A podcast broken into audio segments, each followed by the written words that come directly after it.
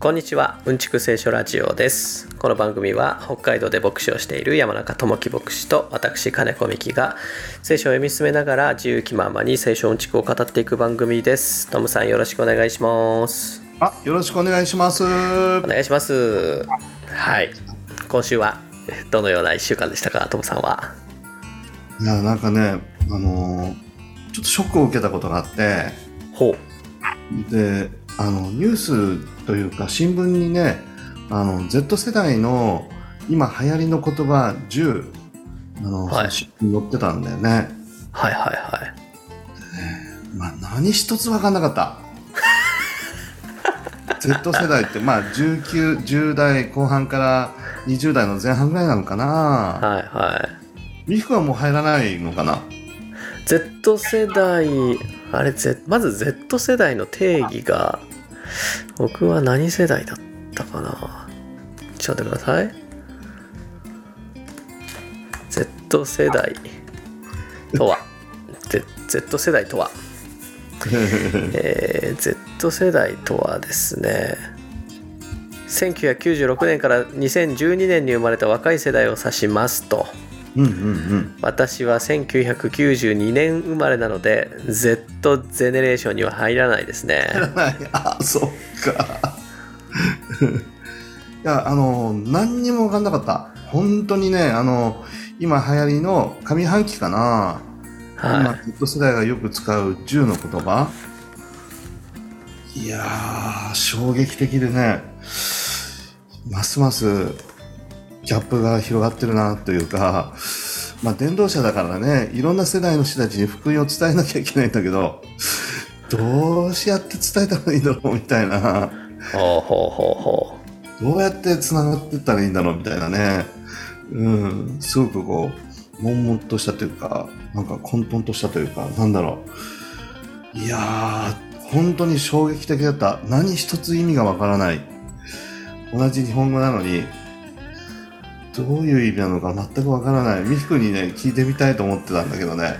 う なんかリストはありますか？リストが、うーんと、例えば、蛙化現象とかっていうのが、第1位に挙げられてて、はいあとはね、チョエとか、チュキとか、豊永拓人だったかな。豊永拓人っていうのもあって、あとあの、スシローを救いたいとかっていうのもあって、あまあそれはわかるな何を意味してるのか全くわからない。あと、ニキとかネキとかっても書いてた。野菜のこと言ってるのかなと思って。あネギ？そう、ネギ。ネギのことをネキって言ってるのかなと思ったりして。あこれか流行った言葉ですか？あ、Z 世世代。そう。あこれだこれだ流行った言葉。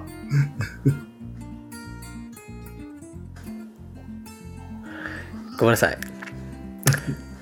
わかんないですね。スシローを救いたいっていうのだけしかわかんないですね。なんかさ、そのなんか事件があったでしょ、スシロー。はいはいねはい。だけど、それ自体を表してるような感じもしないんだよね。なんかそれをネタにして違った場面で、違ったシチュエーションでなんかスシローを救いたいみたいなこと。を言ってる感じもしないでもないので、なるほどねいや、なんかこう、テストでも苦しんでいる、いやー、スシローを救いたいよね、とかっていう風な感じで、友達が言う。ほうほうほう。とか、なんか、いや、僕の勝手な想像なんだけど、あそうそういうことですか？なるほどね。どういうシチュエーションで使ってるんだろうっていうのがすごくあって、全然わかんないですね。蛙化現象ってなんだろうん、うん。なのでね、いや、もう皆さん知ってんのかなと思って。でも、Z 世代の人たちはもう普通に自然に使ってるんだよね、きっと。どんなシチュエーションで使ってるのか、なんかこう、なんだろう、う例文を聞いてみたいなと思って。あ面白い蛙化現象はえっ、とですね えっ、とですね蛙化現象とは？ずっと好きだった男性が振り向いてくれた途端相手のことを気持ち悪いと感じてしまう現象を意味します。片思いから両思いになると突然相手のことが嫌いになるといった一見矛盾した心理で主に女性に発現するものだと考えられています。単に相手に興味がなくなるというだけではなく生理的な嫌悪感を抱いてしまうことが多いとのが特徴です。なるほどね。あのなんかイメージしてたのと全然違ったというかはい。うんなんか飛び跳ねてあの心移りするみたいなそんなイメージなのかなと思ってガストがいいと思ってたらいややっぱりマクドだよねみたいな。飛び跳ねてあっち行ったりこっち行ったりしてる人のことを言ってるのかなと思って違うんだね。なるほどな。なんかまあ女性に共感する方が多いと。うんうんうんへえすごいね。どっから持ってきたそういう表現なんだろうね。あのーカエルの王子のあのあれみたいですよ。元は。へえあカエルの王様か。カエルの王様。うーんとある国の王女が、えー金のマリを泉に落としてしまいます。その時から泉から醜いカエルが現れます。カエルは自分と寝食を共にしてくれたら玉を拾ってあげる。あマリを拾ってあげると言い。王女は了承してマリを拾ってもらいました。しかしカエルにマリを拾ってもらった王女はカエルとの約束を無視してお城に帰ってしまいます。翌日カエルカエルはお城にやってきて王女に約束を守るように要求します。王女は父親である王にも叱られしぶしぶカエルと一緒に寝室に行きました。けれど王女は嫌悪感からどうしてもカエルを受け入れられず壁に投げつけてしまいます。するとカエルの魔法が解け立派な王子の姿に戻ったのです。王子となったカエルと王女は恋に落ちやがて結婚しました。随分都合のいい話だな。うんここの物語が元となっているらしいですよ。えー、そういう物語あるんだ。へえなんか非常にこう都合がいいですね。僕はオチはです。あのぎ最後まで読んだ時に僕が予想したオチはですねカエルを壁に投げつけたところであの魔法が解けてうんうんうんうん。イケメンの王子に戻ったんだけど、うん。あの壁に投げつけられた衝撃でその王子は死んでしまって後悔に苛まれるっていうストーリーかと思ったんですけどちょっと僕の性格が悪すぎたようですねいや僕は僕はさあの投げつけられて王子になったでしょ？はい。で王女さんが「わかっこいい」っつって「この人だったら」とかっていう瞬間に「お前の正体を見た」っつって「千年の声も覚めた」っつって、王子がこう離れていく。そんなのをイメージしたけど。やっぱあのこのなんていうんですかね約束を破ったあの王王女に対して何の罰則もないこのストーリーなんか違和感を感じますね やっぱ性格が悪いのかな。いやー普通はアンハッピーになるはずだよね。そんなわがままな王女を、うん、ハッピーにさせちゃいけないみたいな感じですけどそうじゃないんだね。そうじゃないですね。でもこれ逆ですよね。このかお話が元だとすれば。だって、王子だでずっと好きだった相手なわけだから例えるなら王子だったのが、あの振り向いてくれた途端カエルになってくるなるわけですよね。そうそうそうそうそうそう。で、うん。あの千年の声も冷めてしまうみたいな。うんそうそうそうそう。なるほどね。これあのーなんかねなんでそうなってしまうのかっていう解説が書いてあるんですよ。うんうん。その女性の王の中でこの蛙化現象に共感するあの方々のそのなんていうんですかね。その理由が何個か書いてあるんですけどうんうんうん。僕が男性だからなのかあのあんまり納得できない。これが本当に理由なのかと、うんい理由1か、えー両思いになるまでの過程が面白いから。つまりもうなんか達成しちゃったら面白くなくなったからだと。でもそれだったらその単に興味がなくなるんじゃなくて嫌悪感を抱くようになるっていうところの説明になってない気がするんですよね。確かにね。あの冷めるのはあるかもしれないけどうんそうそでも嫌悪感を抱くまでっていうのはおかしいよね。確う、かに、うん、両思いになったら次の目標がなくなったからこれが理由に。これも同じですよね。別に嫌悪感をを持つ理由になってないと。で理由3理想と現実のギャップに気づいたから。まあこれはねあるかもしれないけど。うんうんうんそ両思いになった途端って書いてあるんだから理想本と現実のね。理想と現実のギャップに気づくのはもう少し先な気がするんだよな。うんうん。いやだってねそういうふうに願ってたわけだからうん。それが達成されたらやっぱり少しは喜ぶし少しはハッピーな期間があってもいいと思うけど、瞬間的にはでしょ？自分を好きになった相手に失望したから。これ面白いですね。好きな人のことを手の届かない存在と思っていた場合付き合うことができても自分とは釣り合わないのでは。彼にはもっと素敵な人が似合うのでは。どうして私なんかと考えてしまうことがあります。自分に自信がないからこそそんな自分を好きになった相手に魅力を感じなくなってしまうのかもしれません。まあ一説としては考えられるけどね。はなんかそんな腹落ちするほどじゃないな 理由5自分が傷つかないようにしたいから。ああなるほどね。両思いになれるのは嬉しいものですが恋がずっと続くとは限りません。いつかは別れるかもしれないと考えると恋愛に不病になってししまうかもしれないでしょうと。でもやっぱ嫌悪感っていうのの説明にはなってない気がするな。うん。なんかやっぱり繊細なのかな。み身勝手ってわけではないと思うけれどなんかいろいろ心配しちゃってダメになるんじゃないかとか嫌われちゃうんじゃないかっていうそのナイーブなその10代20代前半の女子のね心が現れてるようなだってそれ第1位だったんじゃなかったかな蛙化現象って言葉が相当受け入れられてるってことだよね。うん。うんうんうんうん。そういうことですよね。いや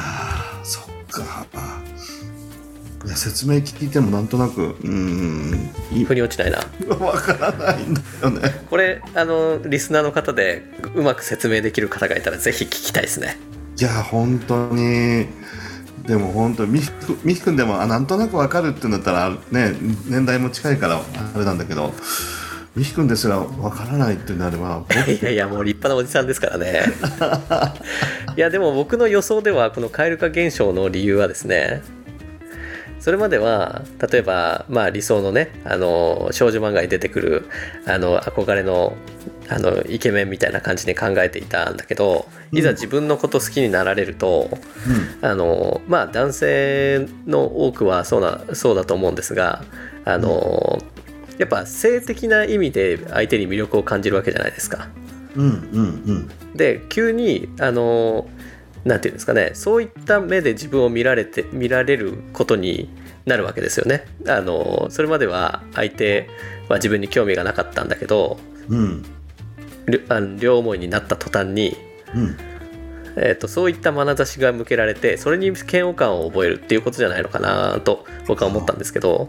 なるほどなるほど。それであれば受け付けられないそうそうそう。それであれば両思いになった途端嫌悪感を覚えるっていうのは分かるなと思うんですよ。うんうん。ねえ。いや例えばあの両思いになった途端にあの相手の鼻毛が一本出てることに気になってしまって声が冷めてしまうとか毛穴があまりにも大きいなってこと気がついてしまってとか。でもそれ途端じゃない気がするんだよな。だんだんだと思うんだよなそれ。ああ確かにね。あこんな側面もあったのかあんな側面もあったのかって。そうそうそうそう。それこそね夫婦じゃないけどね。うん。そうだ瞬間的に穴が見えてくるなんてことはないもんね。それこそねカエルが王子様に王子様がカエルに変わるようにパッとあれね嫌悪感を抱くようになるでしょ？うん。そうだそこら辺の心変わりがよくわからないよね。付き合ってるうちにうんなんかちょっと違うなと思うようになってきたってんだったらわかるけどね。うん。はい。この答えを誰かをください。いやー本当なんかこうすっきりしないね。どう、うん。あそういうことかって腑に落ちないとなんとなくすっきりしないけどリスナーの皆さんに教えてもらって。他もね全然わかんないのよ。全然わかんないですねどういうふうに使ってんだろうね。気になる。あの日本例文なんかこう したいな。確かに確かに。あのこのポッドキャストあの Spotify さんがですねうんうん。あの何分析っていうのをしてくれてるんですけどどんな人が聞いてますよみたいなのをねうんうん。聞いてあの出てるんですけどちょっと見てみようかなちょっとロードが遅い。さいやそれであのーあ何歳ぐらいの人が主に聞いてると思います？ああなるほどなるほど。そういうのもわかるんだ。そうなんでよ。まですもどうやそう。って分析するんだろうね。すごいね。あ一応あの Spotify っていう、あのー会社というかはそのその会社が運営してるポッドキャストの、あのー情報だけしかないわけですけど。うんうんうん。だから Amazon ポッドキャストとか、えー Google ポッドキャストとかあの、Apple ポッドキャストとかで聞いて Amazon だったっけ？忘れたけど。で聞いてる人の情報はで入ってないんですけど。うんうんうん。そう。そうか。いやなんかポッドキャストっていうのも最近なんかすごくねあのじわりじわり広がってるようなことで多分年配の人たちはあんまりよく馴染みがないんじゃないかなと思うことを考えると、はい。案外年代的には低いのかなっていう想像なんだけど僕のはいはいはいはいはい。そうですね。えーっとですね。一番多い層がですね、うん。28歳から34歳。おお42%あ本当。次に多いのが、えー60歳以上19%あへえ一気にね一気にえー次がですね45から59歳。18%、へえ次が35から44歳。15%次がですね23から27歳。6%うんうんうん。残念ながら0から22歳までは0%ですね。いや最初の頃はねあの娘も小学校4年生5年生の娘も聞いてくれてたんだけどはなんか眠たいとかっつって。いでしょうね。話長いとかっつって。話が長いんですよおじさんはね。彼女聞いてくれたらだいぶあの平均年齢下がったかもしれないけど。確かに。ちなみにじょそそのうちあの全年齢で女性が何パーセントだと思います？いやおっさんだからね。話してんののがおっさん2人ですからね。うんうん。いや男性が圧倒的に多いんじゃないかなと思うんだけど95%ぐらい男性。おなるほどなるほど。男性はですねうん。約32%です。え？男性32%ってことは70%近くは女性ってことで女性が約60%指定なしっていうあの選んでない人があそののその他ですね。ええ本当いやそれはまた意外だね。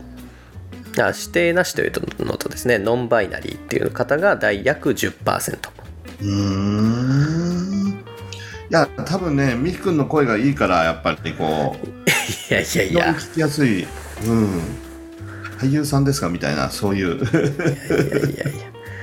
まああのトムさんはねいつもお上手なんですけどね。いやあの教会の人も言ってるの美樹君はいい声してるよね って言って。ありがとうございます。うんそういうのもあるかもしれないね。いやいやしかししかし Z 世代の方はほとんど聞いてないですね。いやじゃあちょっと教えてもらうわけにもいかないかあーでも23から27歳。これ Z 世代になるのかな？26歳までが Z 世代って書いてあったかなさっき。うんうんうんだから Z 世代の人6%いるから6%の Z 世代の方でこのはや Z 世代で流行ったことはトップ10解説してくれる方がいたら大歓迎です。うんいや本当だね。いやようやくさそのやばいっていう言葉ね昔はほらマイナス的な時のしか使わないけどいろんな人に教えられてあいい時もやばいって使う。これ美味しいラーメンだねっていう時やばくないこれとかっていうのは やっとなんか少しずつこう分かってきた部分なんだけどもう最近使わないっていうんだよねそういう言葉。やばいがですか？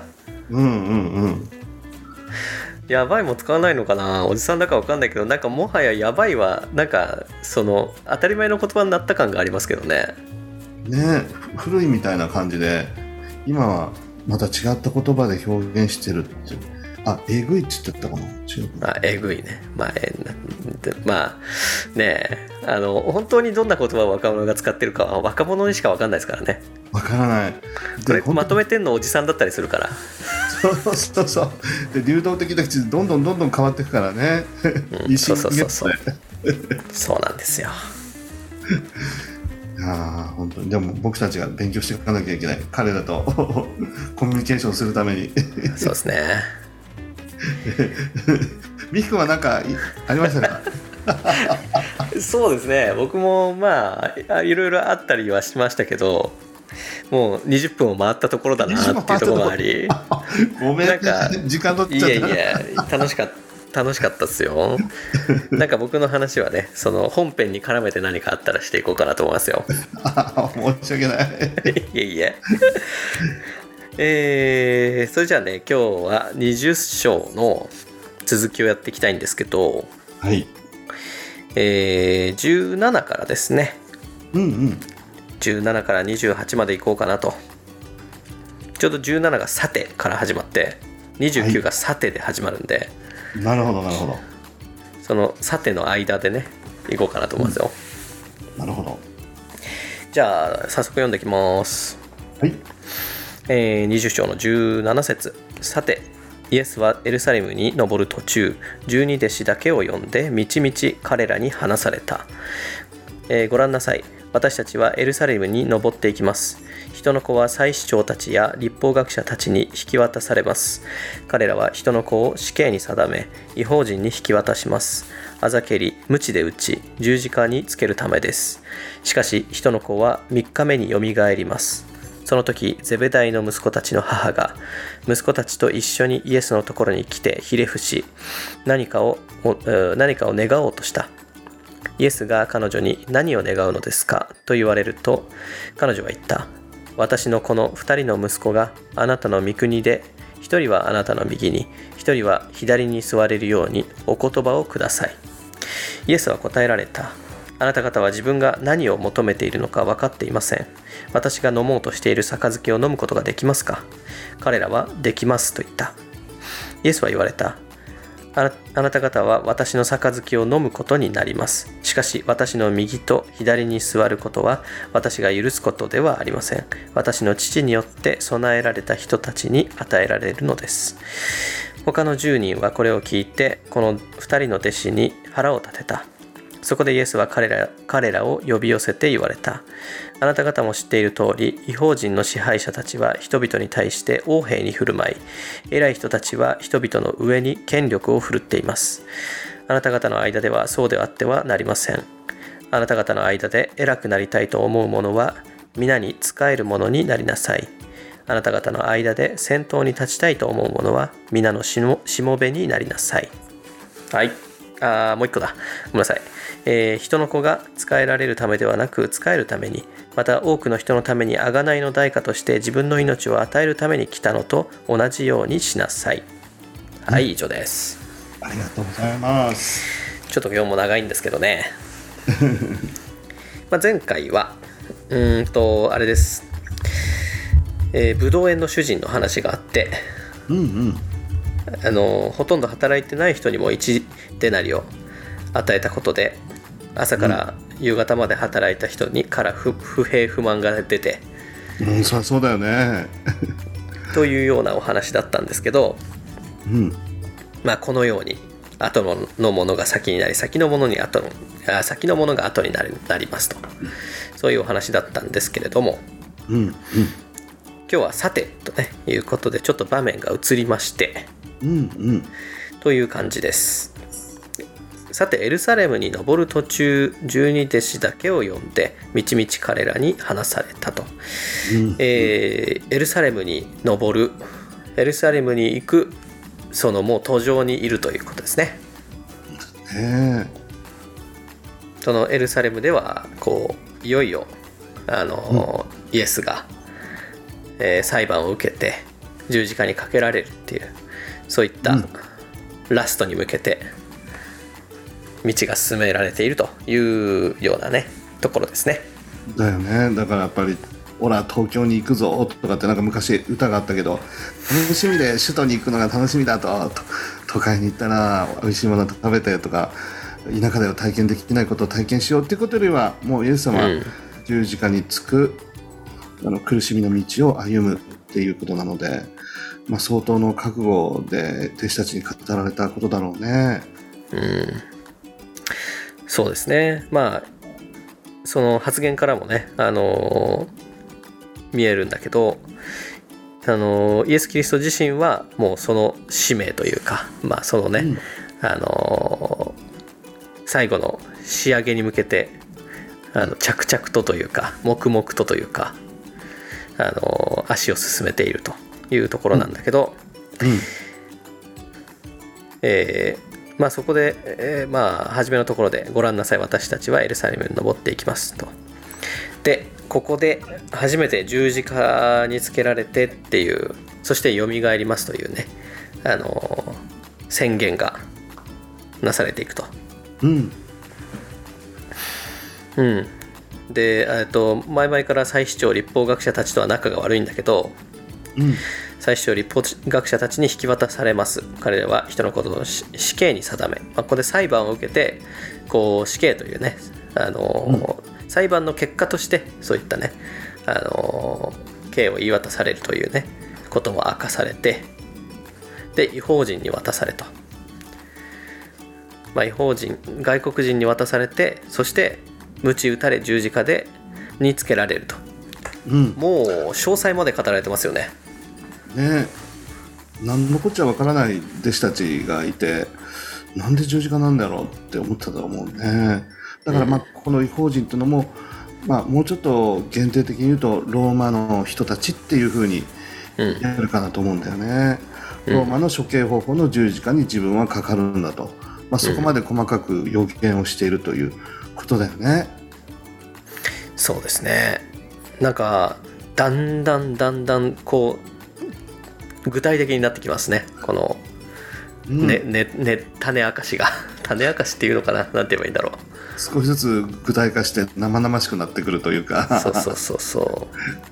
そうなんですよ。路線は変わらないけどそこにちょっとずつこう肉付けされて、うん。情報がこう加味されてっていうことだよね、まあうんだからこれ3度目ぐらいになるのかな？イエス様がそうですね。このの出来事を明かししてるっていうのね。うん、うんいやーまあね一大決心のもとにあのイエス先生に人生かけて付き従ってきた弟子からしたらまあ受け入れがたい発言なわけなんだけど。うん、なんでしつこくまた また言ってる？っていうそんな感じだろうねきっと、うん。しかもだんだん生々しくなって十字架が出てきたぞついにはみたいな。どういうこっちゃ？っていうことだよね。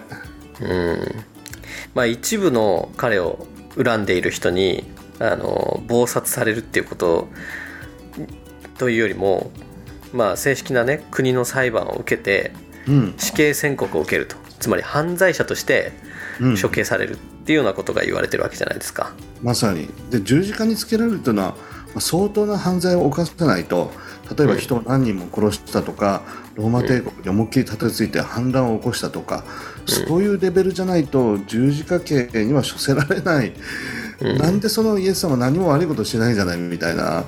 むしろ人助けをして、えー素晴らしいことをしてきて私たちの師匠になってねいい思いをさせてくださるようなそういう人になるはずなのにどういうこっちゃっていうことはもう弟子たちの気持ちよくわかるよね。うん。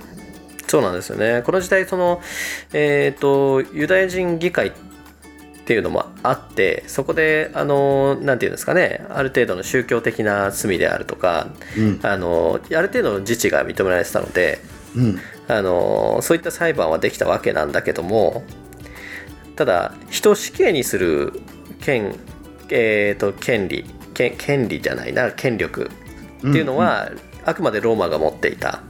そう。自分たち勝手に処刑はできないよね。うん。うん。なのでローマに処刑されるっていうのはローマに対する反逆というかローマに対するあの犯罪がないとそういった裁判にはならないのでうん。いくらあの立法学者たちに恨まれても死刑にはならないわけじゃないですか基本的には。ならない。立法学者たちはどんなに怒ったって自分たちの力ではねイエス・キリストを処刑することはできない、まあ、なのでもうローマに対する犯罪者として彼は死刑さ死刑になるというまあそんな話ですよね。彼っていうか、まあ、私はですよね。うん。まあ本当弟子たちは全く分からなかったと思う。そんな偉そうねどえらいことをしでかすような方じゃないしむしろ素晴らしいことを行っていてでなんで立法学者最初たちに、まあ、目はつけられてるけど処刑されるほどのことではないだろうししかもましてやこの十字架？ローマ帝国の処刑方法でなんでこの人が殺されなきゃいけないんだっていう。全く意味がわからない状態だったと思うよねきっと。うん、でもそう考えるとあれですね。あのー弟子たちは、まあ、イエスが王になってあのあわよくばあのイスラエルの主権を取り戻してダビデ王の頃のようなユダヤ帝国をっていうことであればうん。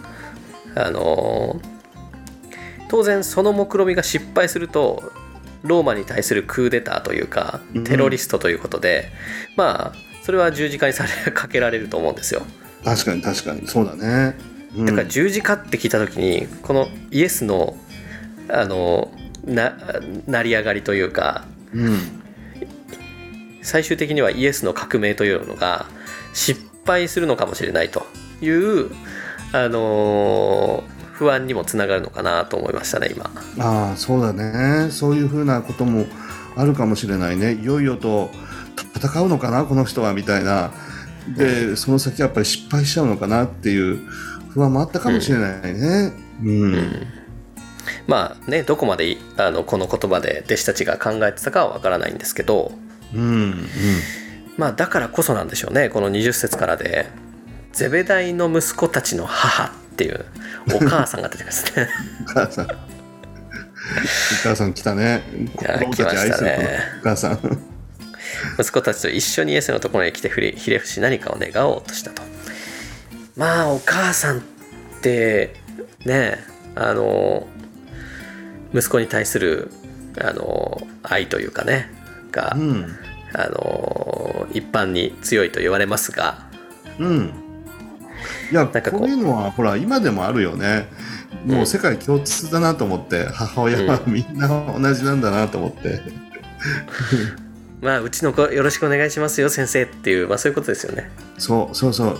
なんかよくわからんけどなんかすごいことになりそうなので事前に言っときますけどすごいことが起きたらあと頼みますようちの息子たちみたいな。い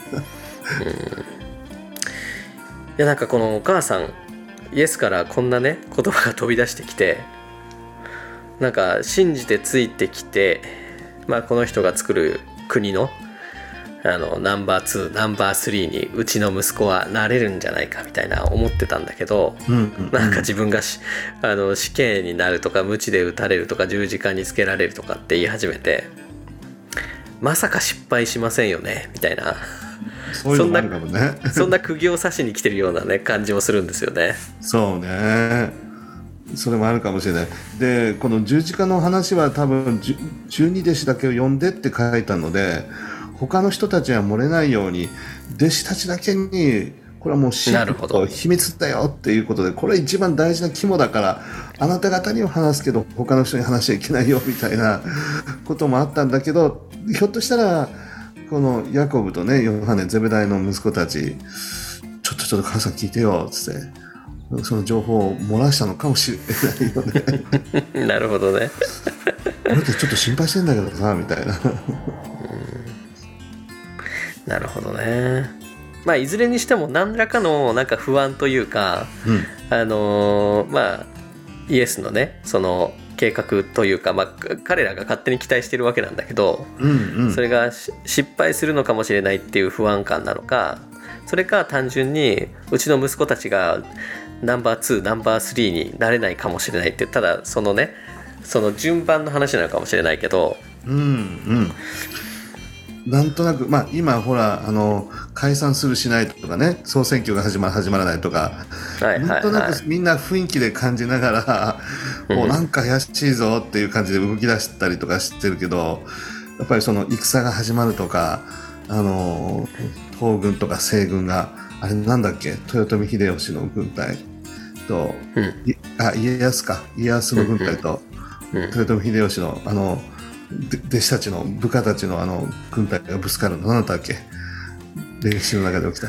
天下分け目の関,、えーと関ヶ原の戦いだっけ？あはいはいはいはいはい。なんかそんな時なんとなく不穏な動きがあってどっちにつくつかないとかっつってうんうんうんいろいろやり取りがあったと思うけど、なんとなくそういう雰囲気を周りの人たちも考えてたかもしれないね。なるほどね。まあ確約をねここでちょっといただいておこうかしらとそうそうそう。いやー何を願うのですかと言われた、えー言われると彼女は言った。このこのあ私のこの2人の息子はあなたの御国で1人はあなたの右に。1人は左に座れるように。お言葉をくださいと。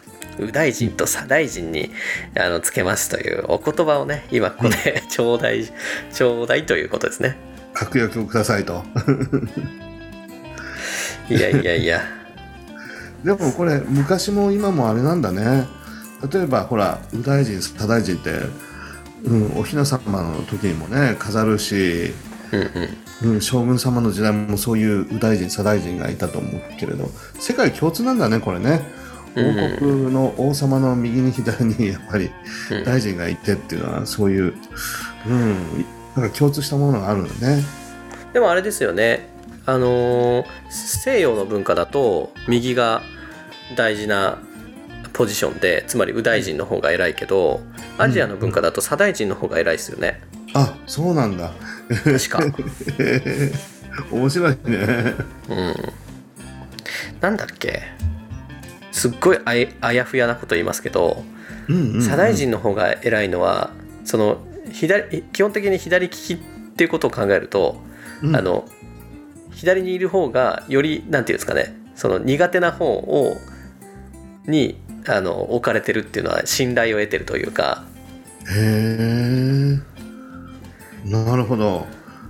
つまり、うんうん。はい、あの反逆あの本意をあ範囲本意？難しいな、あのつまりこうねあの裏切った時に右,、うん。右手にいる方が抵抗しやすいけど左から来られると弱いっていうところから、左にいる方をより信頼してるとああ、なるほど。そういうことがあるんだ。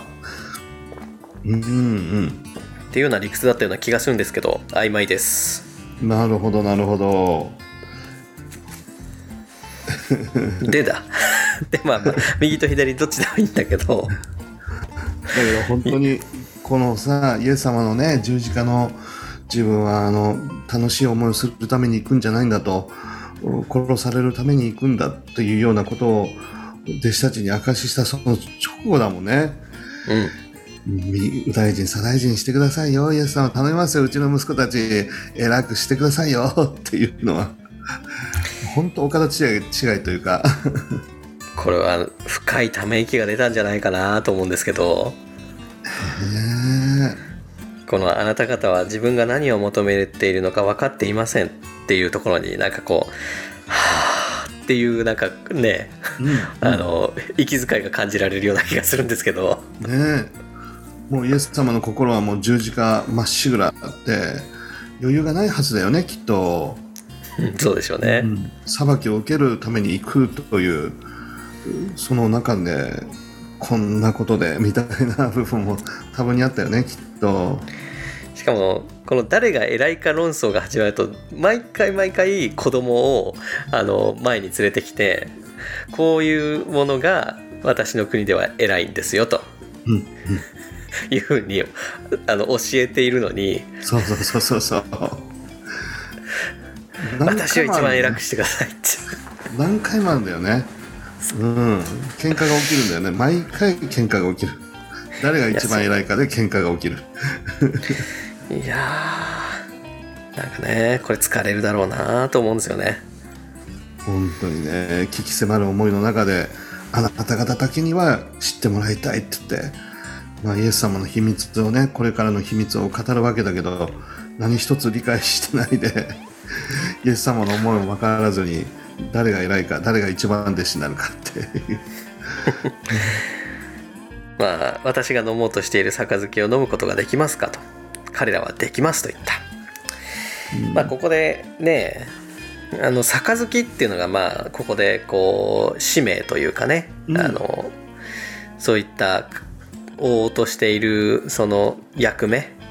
っていうのを一緒に飲むことができますかと。そういう意味なんだけど。うんうんまあここでねわざわざこういう言い方をするんだから私と一緒に乾杯ってできますかって意味じゃないことはさすがに弟子たちにも分かったと思うんですけど。うんうんうん。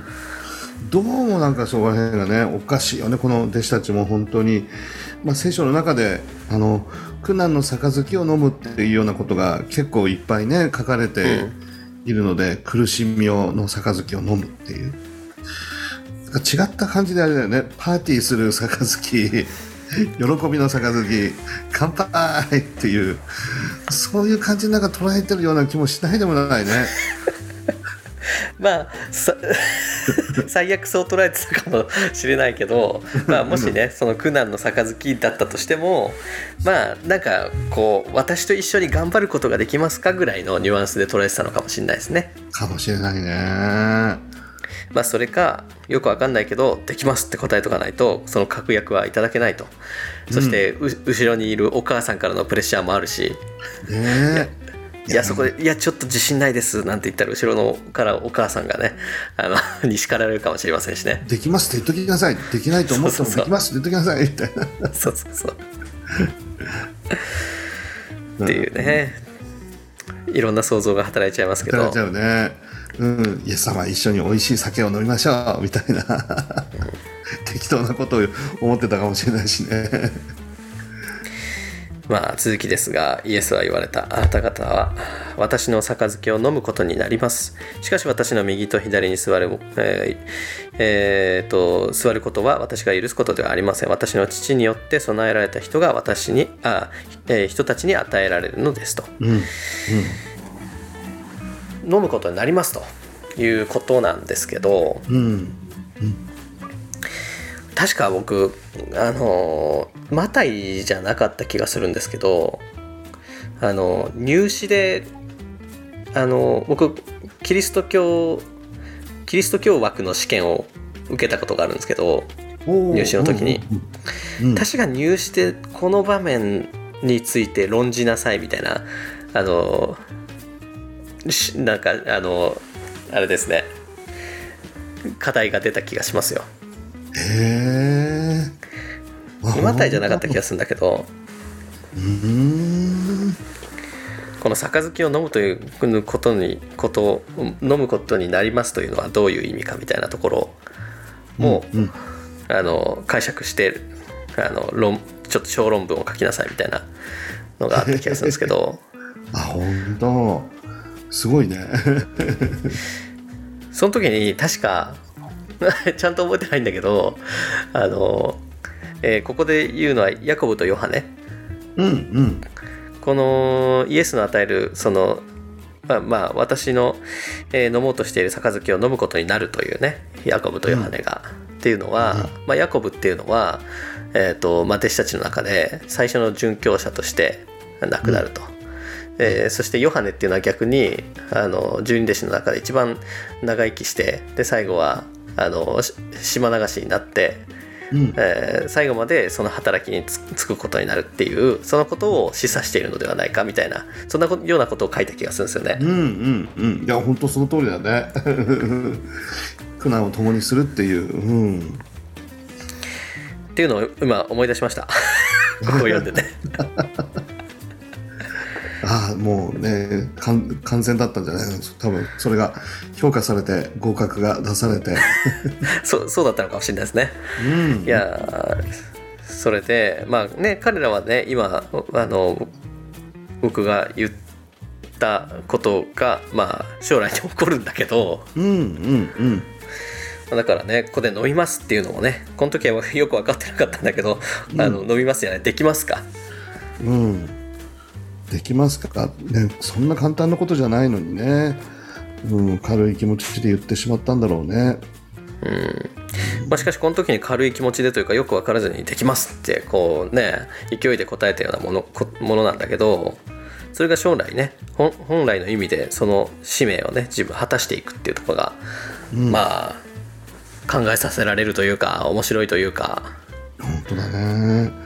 その時には多分もうね全てのことを理解して十字架のことも理解してイエス様のあの言葉の意味も全部理解して心に刻んで歩んでったんだろうと思うけどね。うん。そうですねまあだから人は変わるっていうことなんですかねそうだね。いや若かった恥ずかしい。うちの母親何言ってたんだあの時みたいな。イエス様に申し訳ないなんて思ったかもしれないね。昔のことを思い出して。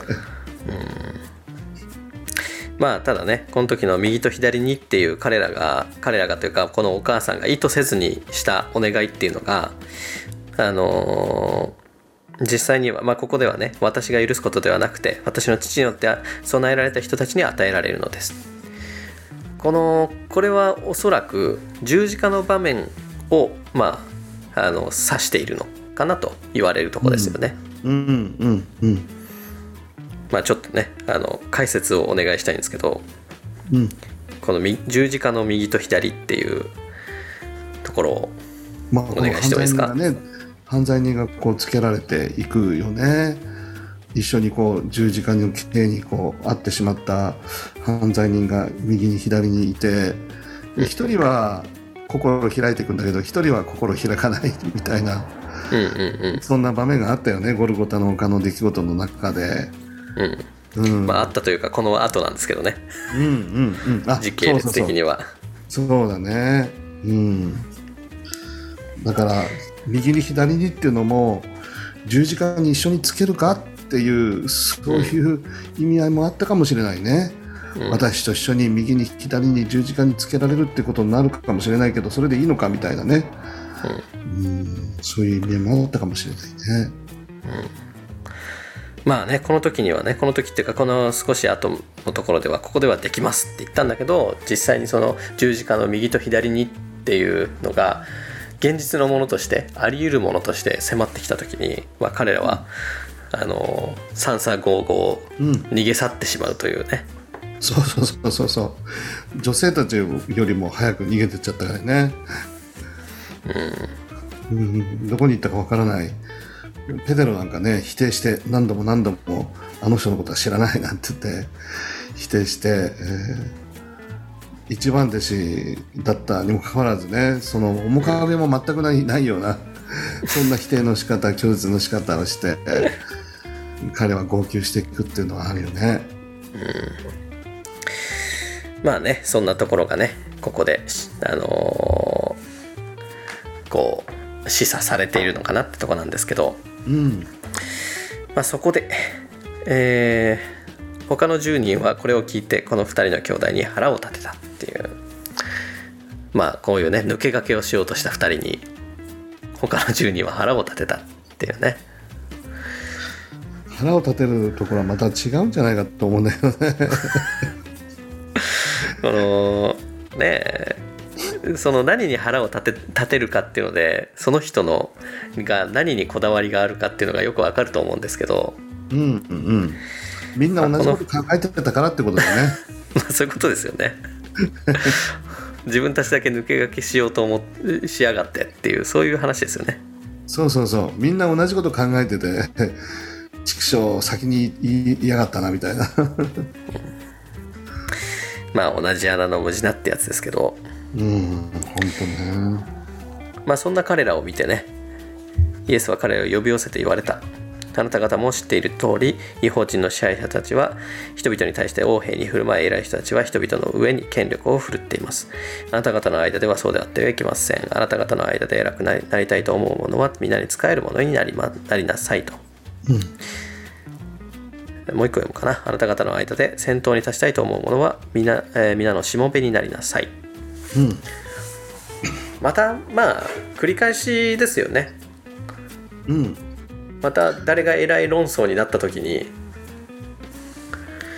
使えるものが偉いのですというそうねでまたあのイエス様がおっしゃってた後のものが先になり先のものが後になりますとかっていう似たようなこのあのフレーズの繰り返しがなされてるよね。うん、くどいほど何度も何度もこのこういった場面が描かれますよね。そう。本当にそうだと思う。誰が一番か誰が偉いのかってことにこだわる弟子たちとそれを見てあの偉い人っていうのは使える人で偉くなりたかったら使え使える人になりなさいと。うん。で別に使える人になったら偉くなれるということではなく使える人こそが偉いのですということなんだけど。うんうん 言われても言われても理解しない弟子たちっ理解しない、うん、何よりも私がそういう存在だっていうことは言いたかったと思うねイエス様、うん。私が誰よりも使えるものになってるんですと、うん、この後のものが先になり先のものが後になりってイエス様は何度もおっしゃってるけれど自分が先頭にいたものだとそうだよね。イエス様は人類の先頭にいるようなもので人類の全ての上におられるようなお方なんだけどでもその私があなた方を救うためにう一番上にいたようなものであったとしてもあなた方を救うために一番下のものになってで先頭を走ってるようなものだったにもかかわらずあなた方を救うために一番後ろに回って、そしてあなた方を神の国に何とかして入れようとする。使えられて当然の存在なんだけど私は使えるために来たんだとむしろあなた方のために命を投げ出すために全てを投げ出してあなた方を神の国に入れるようとする。そのために来たんだと、うん、なんかそういうメッセージをすごくこう感じることができるよね。うん。そうね。まあ最後のとこで人の子が使えら使えるた使えられるためにではなく使えるためにまた多くの人のための贖いの代価として自分の命を与えるために来たのと同じようにしなさい。っていう、ねこれまでこ子供をこうこう引き合いに出してこうなりなさい。とかっていうことがあったりともしたんだけどさらに一歩進んで、私は贖いの代価として自分の命を捧げるんですよっていうのが語られたというのがうん、一歩前進というかうん、また一つこう段階が進んだっていう感じがしますよね。そうだね。うん。かなり進んだ感じがするよね。具体的になってきたし、うん。子供のようにじゃなくて、私のようにって、うん、私はそうだから、あなた方もそうなってもらいたいっていう、踏み込んでおっしゃってるよね。うん、そうですねこのこのい私は死ぬっていう宣言がされてだいぶすあのそれが進んできて2回目3回目とあの内容が詳しくなっていってでここではうん。最終的にこの私が死ぬのは、あの人々の代わりに代価として自分の命を、あの自分の命によってあの他人の命をあがなうんですよっていううん。ことが語られていったと。うん。いや、本当に、とても大事な言葉だよね。贖いの代価として自分の命を与えるために来たと。うん。いい話をして、で、病気を癒して、貧しい人たちを慰め励まして、もちろんそういう側面もあるけれど、でもイエス様が何のために来たかっていうのは、ぱりここに凝縮されてるような感じがするよね。うん。うん、罪の贖いの代価として自分の命を捧げるために来たと。うん。罪の問題ということを解決するために。それが人間の世界の中で一番大きな問題で病気もあるし、貧しさの問題もあるし社会的な問題もあるかもしれないけどでも人間の世界で誰よりも何よりも一番大きな問題は罪の問題だとでその罪の問題を私は解決するために来てそしてそのために自分の命を投げ出すんだと、うん、すごい力強いメッセージをこう感じるよね。いやーそうなんですよね。なんかこう本当にこの福音書ってあのーイエスと弟子たちの、あのー思いのギャップというかうんうん。この噛み合わなさが本当最後の最後まで続いてるよねうん描かれていて面白いなと思うんですけど。うん。多分こうしたイエス様の言葉っていうのは後ほど弟子たちの心の中にあーって蘇ってきてそうだったかあのこともこのこともそうだったかってうん。いうようなあの力あるね光り輝く言葉に必ずなっただろうと思うけど、うん。今はもう「てんてんてんてん」ってクエスチョンマークだけで何言ってんだろうっていうことで全くわからないってことがあったと思うのね。むしろもう自分たち自己保身のことばかりで誰より誰をけなしてね自分があの人よりこの人より偉くなろうかってそのことばっかり考えて。そうね。なんかうん。逆にねそこに弟子たちのあの意気込みというかまあもちろんこれを書いてる時にはあの彼らはこう変えられてというかうん。あのこの時のような無理解っていうのを出してうんいるわけなんだけどだからこそ当時のを振り返って自分たちがどうであったかそしてその自分たちに対してどうイエス・キリストがあの対応していったかっていうのをこそこう見せたかったのかなっていううん。意図を感じますよね。そうだね。今わからないけど分かるようになるよきっと。って そんな思いの中で。うーん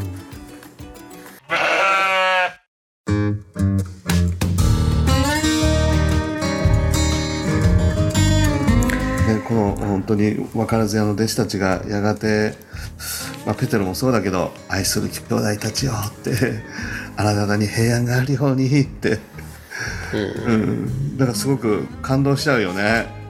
うん、うん、そうなんですいろんなところで語ってるの。そうなんですよね。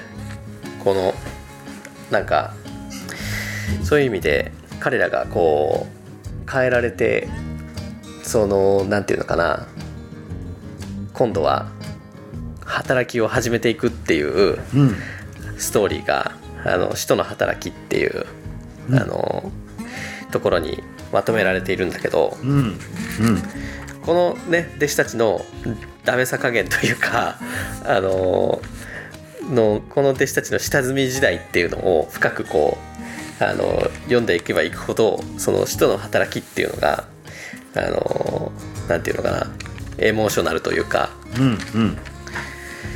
まあねあのエモいなんて言い方もするけど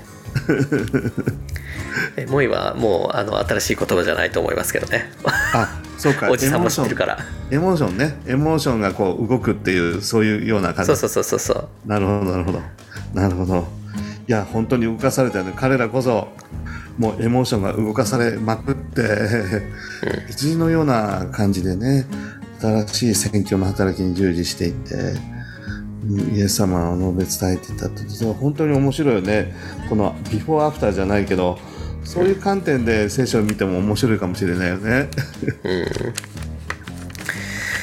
さあはい。まあ今日はこんなとこですかね。なんか、うん。今日のとこでなんかありますか？他に。言っとくべきことが。そうねどうでしょう？うんうん。あお母さんおもろいわと思って。ここでお母さんそう来るかみたいな。何度読んでも面白いよね。いやこれゼベダイのね子たちからしたらね相当恥ずかしいストーリーだと思うんだけど後から振り返ると。そうそう。お母さんおかんいい加減せえやみたいなでもその時は2人とも一緒になってお願いしますって頭下げたかもしれないよね。そうお母さんにねあのお尻叩かれてお尻叩かれてというかねあんたたち来なさいみたいな感じで 連れてこられて。そう。であそう。んたたちもよくよくお願いしなさいっつって。で彼らもねあのそんなお母さんにを咎めるわけでもなくうん。っていうね、情けない姿をここで披露してくれてるわけでそうね。いや、その弟子たちが本当に姿変わって、心変わって、素晴らしい働きをしていくんだから、すごいことだなと思うしね。うん。じゃあこんなとこですかね今日ははい。じゃあ最後締めお願いしますはい皆さん今日もありがとうございました。また来週お会いいたしましょう。はいさよなら。